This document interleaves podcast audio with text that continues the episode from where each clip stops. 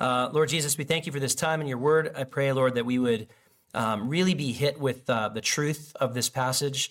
Um, God, it's easy to, to, to, overlook certain passages and to go, oh, that's not me. Um, I have nowhere to, to grow there. But, but help us to really examine our hearts as we go through this uh, kind of communion text. In Jesus' name, amen. So the text um, is lengthy. It's 1 Corinthians chapter 11, 17 through 34. I haven't done 17-ish verses in, in probably a year. But you guys know because we often do communion in the middle of this text. So you guys are pretty familiar but it's interesting when you when you only ever hear the communion text, what comes before it. Because there's a lot of trouble, as you guys, if you've been here, have heard First Corinthians, the letter written to this church in Corinth, and several others likely in the area, but one specifically because Paul was was being asked questions and writing the latter part of this letter to address concerns from the leadership. What should we do about this? What should we do about that?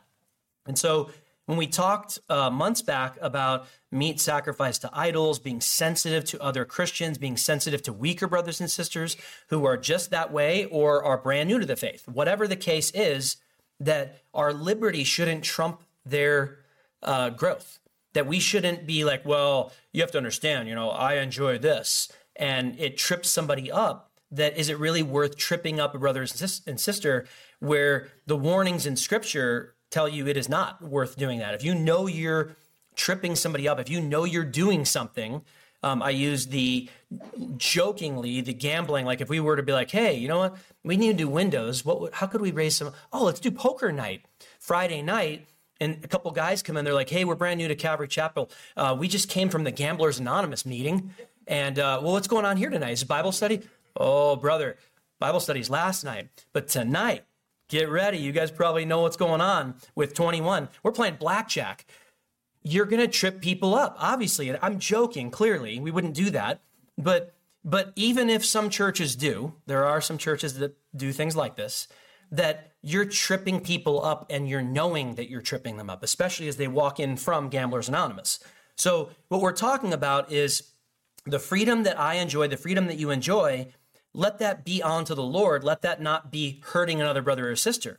Now, if their gripe with you is something that's a legalistic point, that's a different issue. And to talk through that because we're not called to religion or legalism either. So, Paul's talking in verse 17 about the conduct at what you and I would call potluck, communion, the meal that these people had. So, a little bit of background. Similar to a potluck in our day, they would eat, some would say, a weekly meal together. And that we do this kind of, um, some large churches just cannot possibly do this because of the, the sheer volume of people.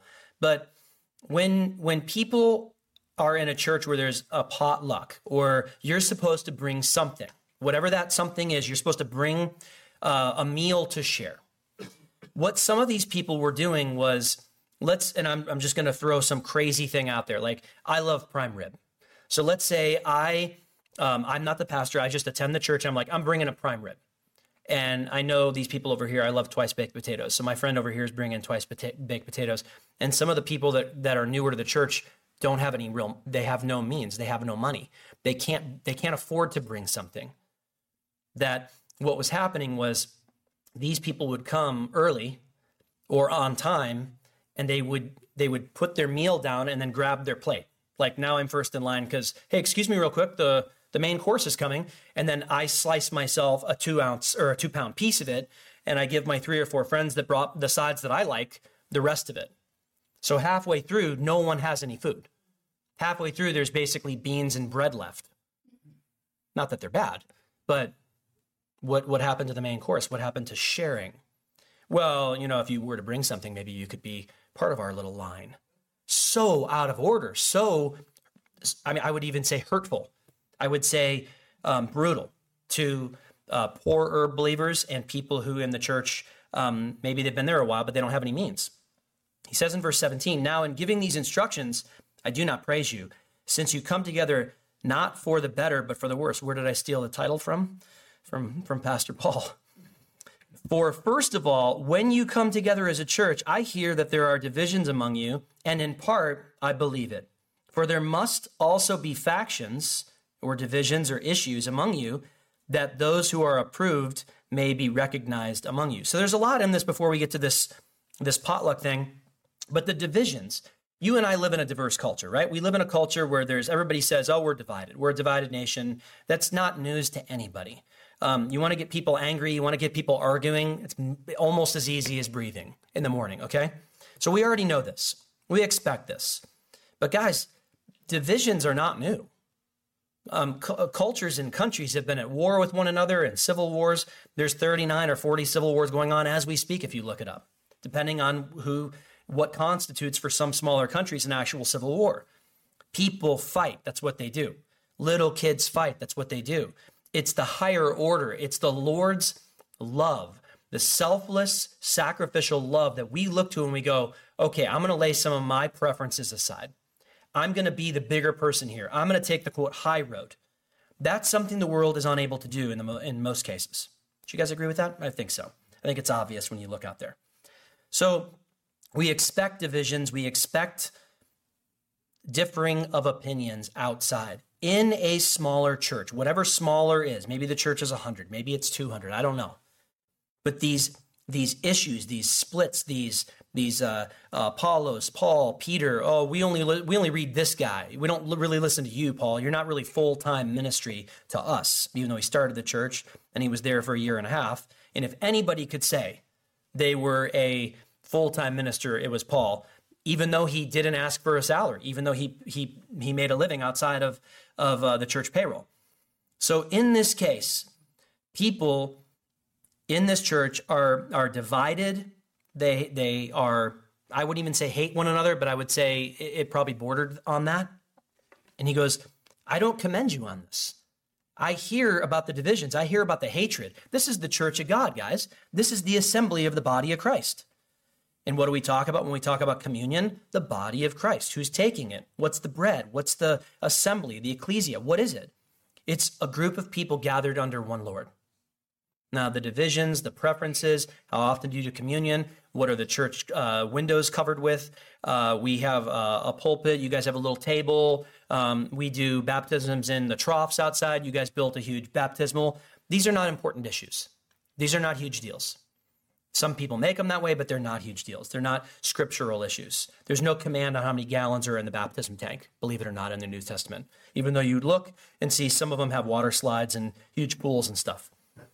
So he says, For there must also be factions among you that those who are approved may be recon- recognized among you. So ultimately, the cream rises to the top. Ultimately, the truth rises. The leaders are shown approved in a fellowship, and people who are divisive and people who are like, uh, causing rifts and causing and gossiping and destroying the church and splitting it. Ultimately, those people will be out.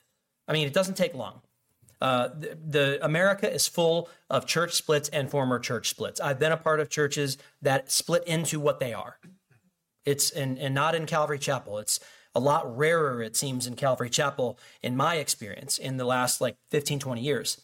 But where I'm from, which is church central, uh, at one point in time Wheaton, Illinois was the largest amount of churches per square uh, mile in on the earth. So, I mean there was more churches, there was 50 or something churches uh, in a tiny suburb uh, in in Wheaton, Illinois, in the 80s and 90s. Tons of them split from other churches, and I went through it, and it's brutal. It is brutal to go through that stuff.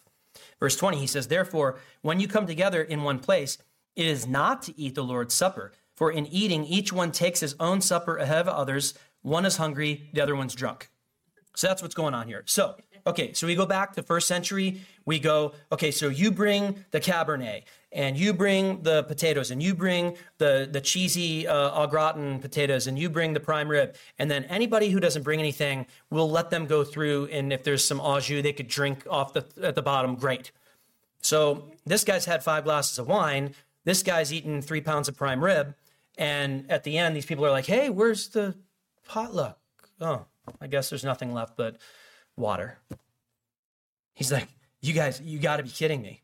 This is what's going on in the church of God. This is what's going on at the quote Lord's Supper. Now, another another thing that you probably because of the the culture you and I grew up in, we do communion. We put them in these plates. We pass them out. We go through the the uh, song where we kind of like pray through and just set our hearts to receive it properly, which he'll get into in a second.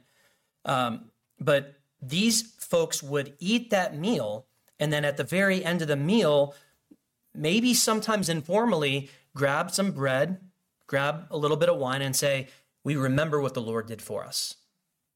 And yet, that's the only food some of these people even had. We always joke about like how much cracker we're giving you. To be honest with you, in Christ's day, the the the cracker, if you will, wouldn't have been a whole lot bigger than what we give. Uh, unleavened, obviously, Passover celebration. That's how Jesus started it. So it wasn't like this big puffy, uh, delicious French roll like we all love. Um, and I have been to churches before, way before COVID, where the elders of the church will stand there with a huge French loaf, and you go up and grab it when you want to. And at this at this church, fifteen hundred people, fifteen hundred people. It was an old Home Depot, and you just grab the bread. A lot of people were like, "Huh, that's a little unsettling." This was the '90s, by the way. We don't do that, and that's not. I mean, it's it, it, some people go, "Well, you shouldn't have bread that has yeast. It should be unleavened bread." Okay, I, I get that. That's once again one of these huge things where it's like, isn't it the heart of what you're doing? What kind of bread they had is kind of irrelevant. Um, but in their day, at the end, it would be that. It would be, all right, guys, let's let's you know raise a toast or or, or what have you. Let's remember what the Lord did. You're preaching and remembering what He did. Now he'd, he'd only been gone a couple decades by then, and so they had learned that um, from Paul. But once again, what happens when you guys have been there before? You ever been to a cafeteria like a what are those places called, like a country buffet or whatever? and they put out the steak. If you even get the steak, it's all hammered out and tenderized and whatnot anyway at those places. But you're like, I want some steak. And they put out like five or six steaks, and the guy in front of you takes all of them. Your, your heart is pretty, you're kind of angry right now, right? That's how we're going to take communion. Like the people in the first three rows got all the food, and the people in the last three or four rows got nothing. And it's like, great, uh, this is all the bread I'll be eating today. Awesome. Thanks, Jesus it, it not it's not that their heart's awesome, but it's the people that were selfish ahead of time. It's like, guys, the heart of it all is is to share. It's the commune idea. The that we have this meal in community, in common. So let's if there's only enough prime rib for everybody to take like four ounces, let's do that. Let's not take two pounds and let uh, half the people not get anything. He goes, so one's hungry, one's drunk. What? Do you not have houses to eat and drink in? Or do you despise the church of God and, sh- and shame those who have nothing? Now, I've gone to many Peter Piper pizza parties before, okay? I'm just going to give you an example. Sometimes when people go, you're like, hey, is it an eating party? Like, is there pizza or is there this or is there hot dogs or whatever? Sometimes when I know that there's not going to be much, I eat beforehand. So I'm not tempted to take like four pieces of pizza. Now, I will confess, I have done this before. I have eaten more pizza than I should have eaten in front of my children. It's a horrible confession. I'm sorry. Um, I didn't mean to, and it wasn't like that was the last food in the place. Probably the only real good food in the place. But in that, it's like, guys, if you know that you're like famished, eat something at home before you get there. Don't assume it's going to be Thanksgiving when you show up to each and every potluck. We've had some great potlucks. We've had some medium potlucks. We've had some lean ones where not a lot of people showed up. And we always want to have enough. He says, um, or do you despise the church of God and shame those who have nothing? Is there anything worse than a brother or a sister who doesn't have much means and you shaming them? You don't have to say, Did you bring anything? You don't have to say that to them by by like showing off your smoked prime rib and all the rest of it to somebody who walks in and they're like, "We, me and my wife and my kid, we have nothing. We have no food." You shame them. This is this is not the world. The world may not even do that with the food banks and stuff of these days. He goes, "What?" I mean, there's an exclamation point after that. I don't know what the translation is, but it's it's like an emphatic like, "Are you kidding me, you guys?" this church. I started this church. He goes, You despise the church and shame those who have nothing. What shall I say to you? Shall I praise you in this? I do not praise you. Now, there's a few places where he pray early on in, ele- in chapter 11, he does commend them. There are other places where he commends the church. This there's shame here. It's it's it's food shaming, if you will. It's guys, the conduct is horrible. You guys come together and you're not better for having met, you're worse off. What how bad would it be for a church? You attend a church for 10 years, 15 years, 20 years, and you're like, I've never grown. I'm worse off than when I showed up. That is a horrible thing to have been said. If nothing else, if you can't offer all these things, nowadays we live in the entertainment era, so churches offer so much. I mean, churches have like 50, the big churches have like 50 ministries.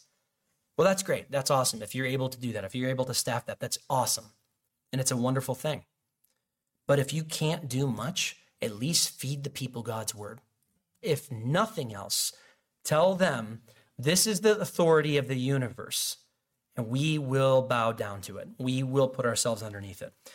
so he says, and and I and, and that's the preface to the the passage that we always read. So we're not going to spend tons of time here. Verse 23, for I received from the Lord that which I also delivered to you, that the Lord Jesus, on the same night in which he was betrayed and took bread, and when he had given thanks, he broke it and said, Take, eat, this is my body, which is broken for you. Do this in remembrance of me. So they had already eaten a meal. They were all together, all the 12 disciples. They're lounging on these pillows on a like like lounging back, sitting, very intimate, very awesome meal. And at the very uh, like at the end of this meal, he tells them what's not only going to happen, but he tells them what the sign of the new covenant. These are symbols. I don't have time to get into tons. We'll get into it uh, just briefly about um, there's some some of the communion theologies, if you will. But he says, in the same manner, he also took the cup after supper, saying, "This cup is the new covenant in my blood. This do as often as you drink it in remembrance of me. When you do it, drink this in remembrance of me. For as often as you eat this bread and drink this cup, you proclaim the Lord's death till he preaches, till he comes. Uh, David Guzik says, You are preaching when you do this. Every one of you guys is preaching, you're proclaiming the Lord's death until he comes. That the Lord's death is the covenant. Like without it, we're done. Like we're in trouble. That's what you're saying when you do it. So, um, this is uh, verses 27 through 34.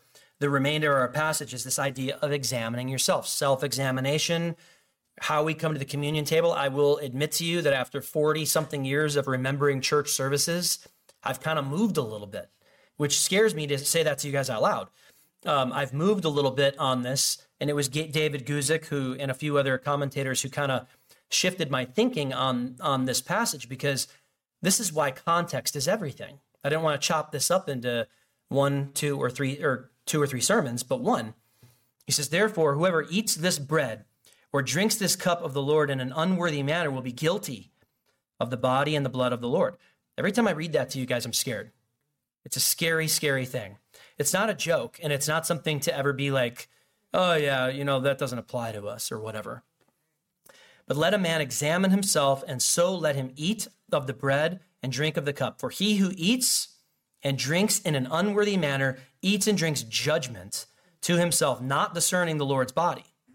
And we'll get into the rest of it in a second, but this idea of self examination. Now, lest you think that you're going to be able to do something, like you physically do something for the Lord to make yourself more worthy, that's a different, we're not talking about that. You can't make yourself more worthy to the Lord Jesus. Your worthiness is his blood. His blood is worthy, it's perfect, it's the sacrifice God required. When Barabbas, I love the Mike Winger does a teaching on uh, like what Barabbas represents. Barabbas is this horrible, horrible guy. This hor- like he, there was three Roman crosses that day, and Barabbas was let go, and Jesus went up there, and Barabbas was set free. That's me and you. Whether we've done whatever that guy did, and it was bad, for him to, I mean, they didn't just crucify anybody who jaywalked. Trust me. It was a big deal. So it's it's the blood of Christ that makes a person justified. But we have a responsibility to look at our heart the right way. We have a responsibility to look and say, Am I in the right here? Am I in the wrong here? You have to understand these people have just shamed Christians, brothers and sisters in the church.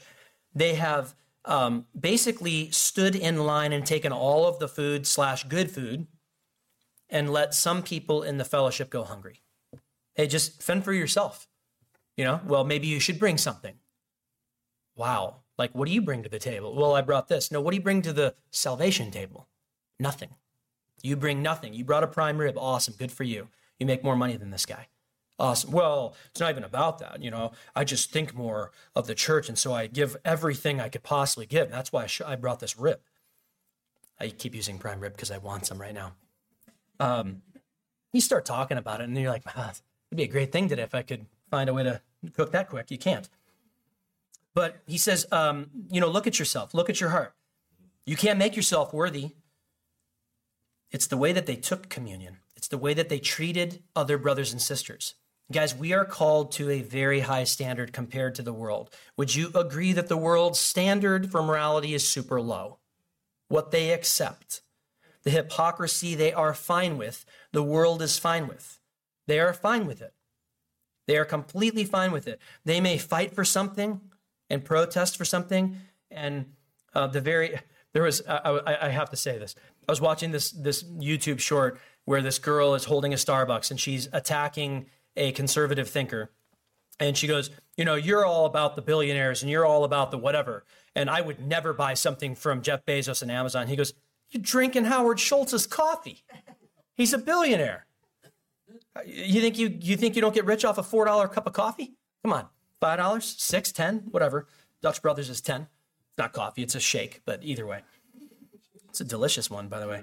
Um, but pigging out and getting drunk and and making other people like like the idea that you would drink like I, I don't know how long how how different their wine was than ours that you drink three four five six glasses of wine right before the lord's supper. The idea that you would do that and be like yeah there's nothing left for the end. Maybe we could just use water or something. But you're fine with just taking communion? You're fine with going to the lord and all of his selflessness because you guys, for this reason, many are weak and sick and die. Many sleep. As David Guzik puts it, a dirt nap was hilarious when he said that.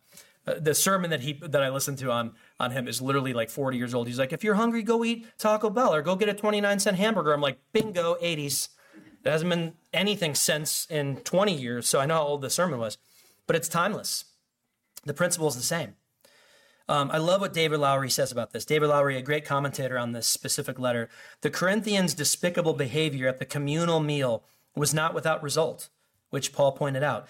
Nowadays, when this passage is read before participation in the Lord's Supper, it is usually intended to produce soul searching introspective and silent confession to Christ so that no one will sin against the spiritual presence of the Lord by irreverent observance. Now that's where I come out on it. That's where I was that's what I was taught. That's what I, I went to church and it was like communion is hardcore and scary and you know, somebody that takes it the wrong way, bam, sleeping, meaning dead. I, I grew up with a lot of the kind of the fear of God preaching and the eh, fear of God's not a bad thing. But if that's the only thing you have, you have one half of the, the righteous judge of the universe. That righteous judge made a way for people through grace and mercy. Nothing that you and I could ever do would deserve God's way in through his very own son. So, obviously, God is not just judgment, he is grace and truth through Christ. But that's where I was on it.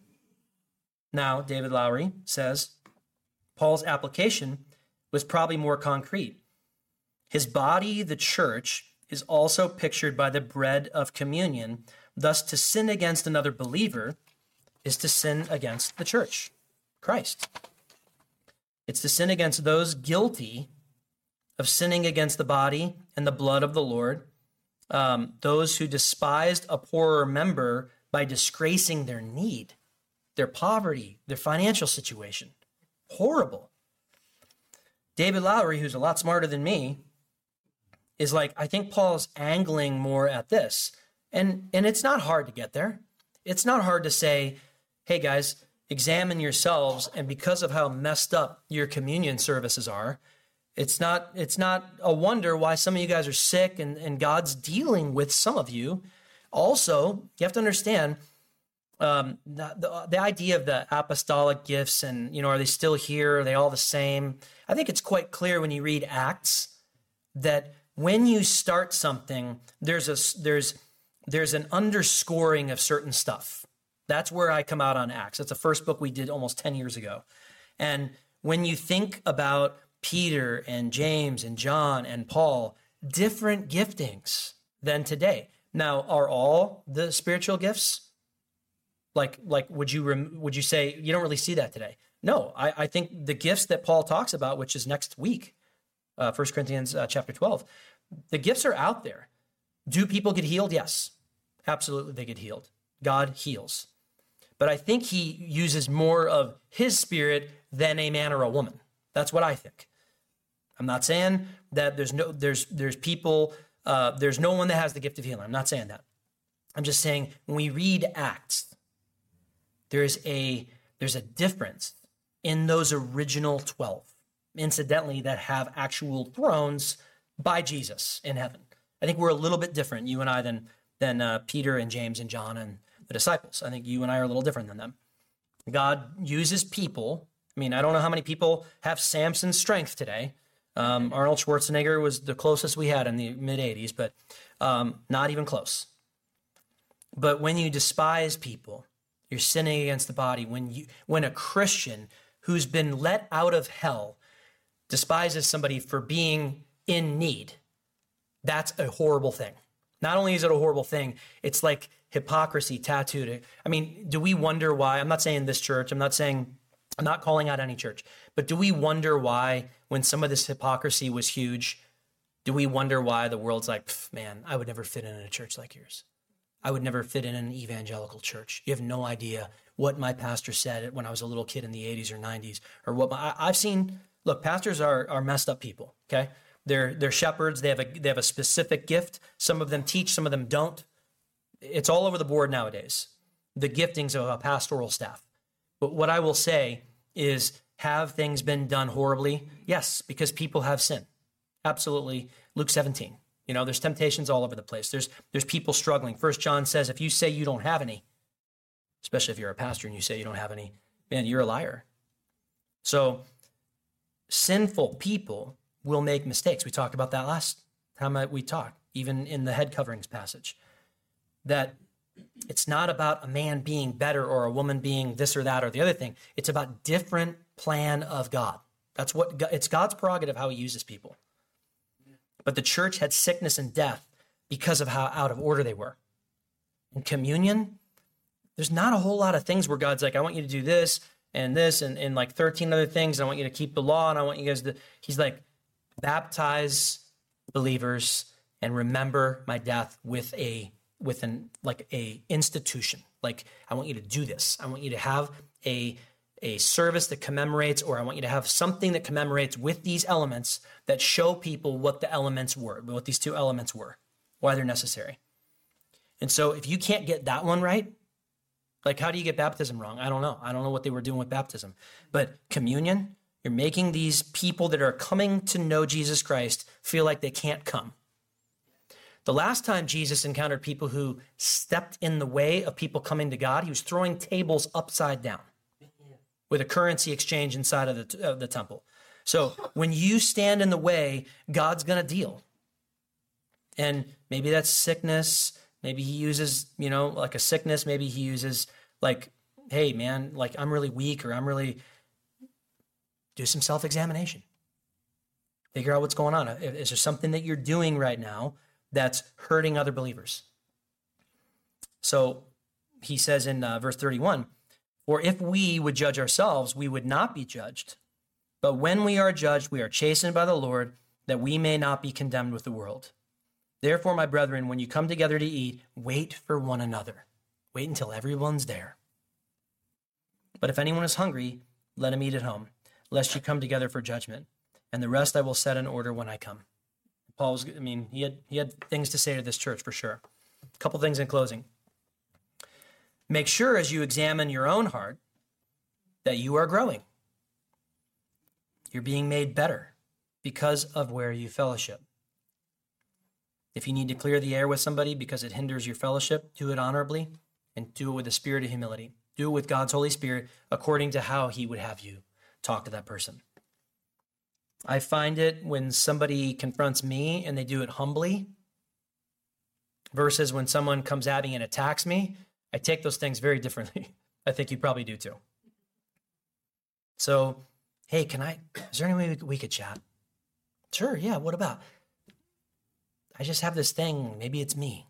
Maybe it's, maybe it's not right. Maybe I'm thinking something wrong.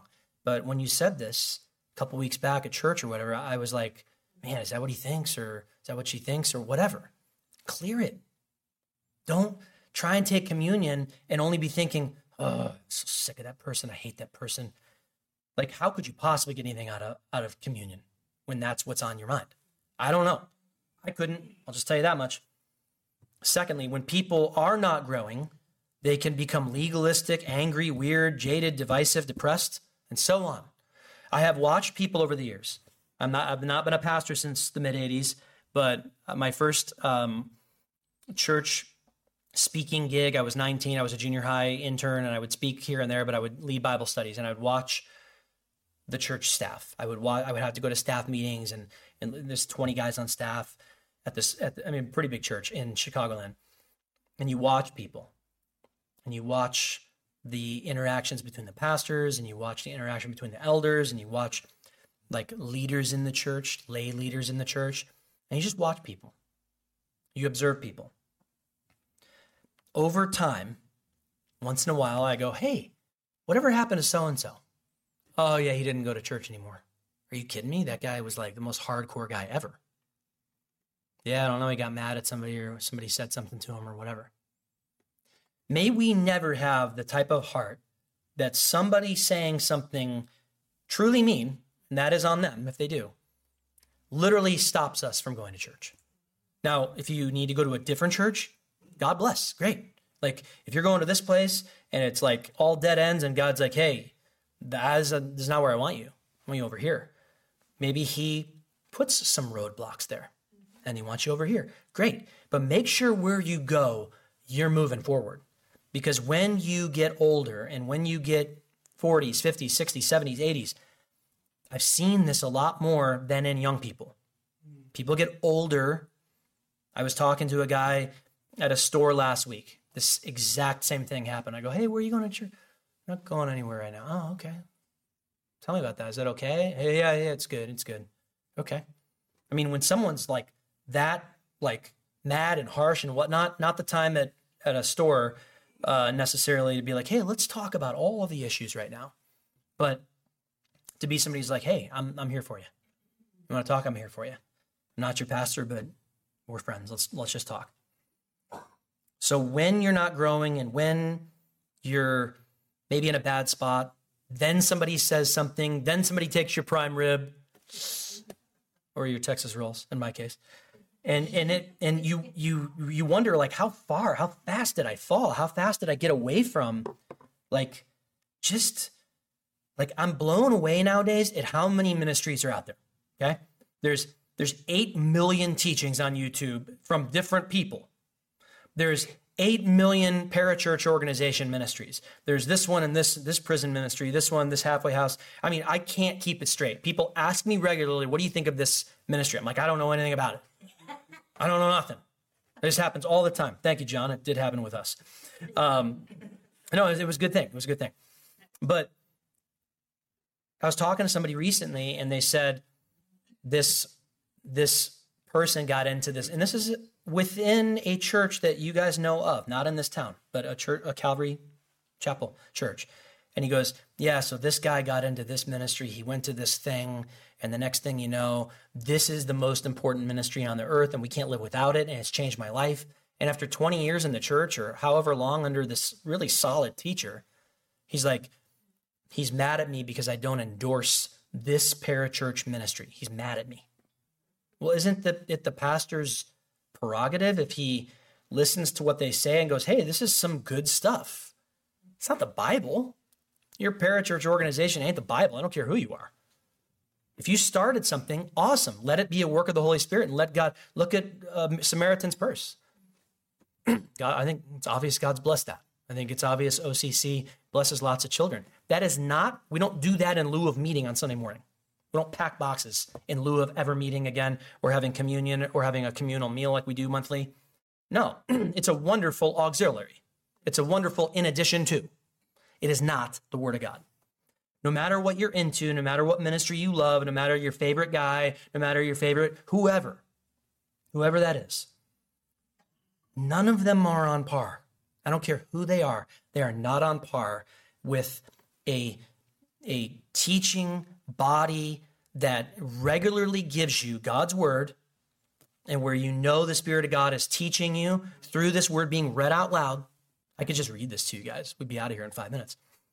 Um, but at the same time, some of those ministries are wonderful. Some of those ministries really, really help people. I've been really helped by Abiding Life Ministries. I've been really, really helped by that, but it is not on par. And I, I know the people behind it. They're they're great guys. They're very flawed, just like me, just like every pastor that's ever lived. Paul said he was the chief of sinners. So I know every pastor's flawed because he's the chief of sinners, and I think the rest of us are underneath him. I don't know. It's a crazy thought. so we're all the chief of sinners. But at the same time, the ministries are like if it's blessing you, that doesn't mean that this guy over here has to adopt it the same way you did. He doesn't have to be like, oh, you don't love X, Y, Christ ministries? Oh, well, then you're a heretic. Wait, what? What are you talking about? They just started five minutes ago. Jesus wrote this stuff a long time ago, and the words never changed. When people are not growing, they become legalistic, angry, weird, jaded. They start believing crazy stuff. They start like, oh, yeah, I don't know if I even, I, I was doing a funeral once, and this guy from a solid church, solid Bible teaching church, literally right before me goes, it was a funeral, and he goes, yeah, who knows what really happens after we die? Where do we even go and stuff? I'm like, wow, is it that hard to just, if, if you're going to say something like that, just read a Bible verse and sit down, honestly. Read a comforting Bible verse and sit down. I'm sorry. It was brutal. I had to go up and follow that guy, and it was brutal. I mean, it just rebutted every single thing that he said at a funeral. It was it was not fun. Um, they almost never are, by the way. But I've seen people over the years attend a Christian church only to be offended and simply not fellowshipping with a church anymore. Just like that. We live in a divisive world and a divisive culture. We do not need the hand of the enemy for any extra help. We got enough of we got enough trouble out there. We the church need to be a unified body in the days of the division which we live in. Amen. Let's pray. Father God, we thank you so much for your word. And uh, God, how week by week you show us something different. You show us, um, God, maybe some place where we need to fix, maybe some place where we need to um, allow for more grace. Um, God, I do pray that we're a church that, that doesn't hinder people from coming to, to know who you are, the Savior of the world. God, we believe that and we love you, and it's in Jesus' name we pray. Amen.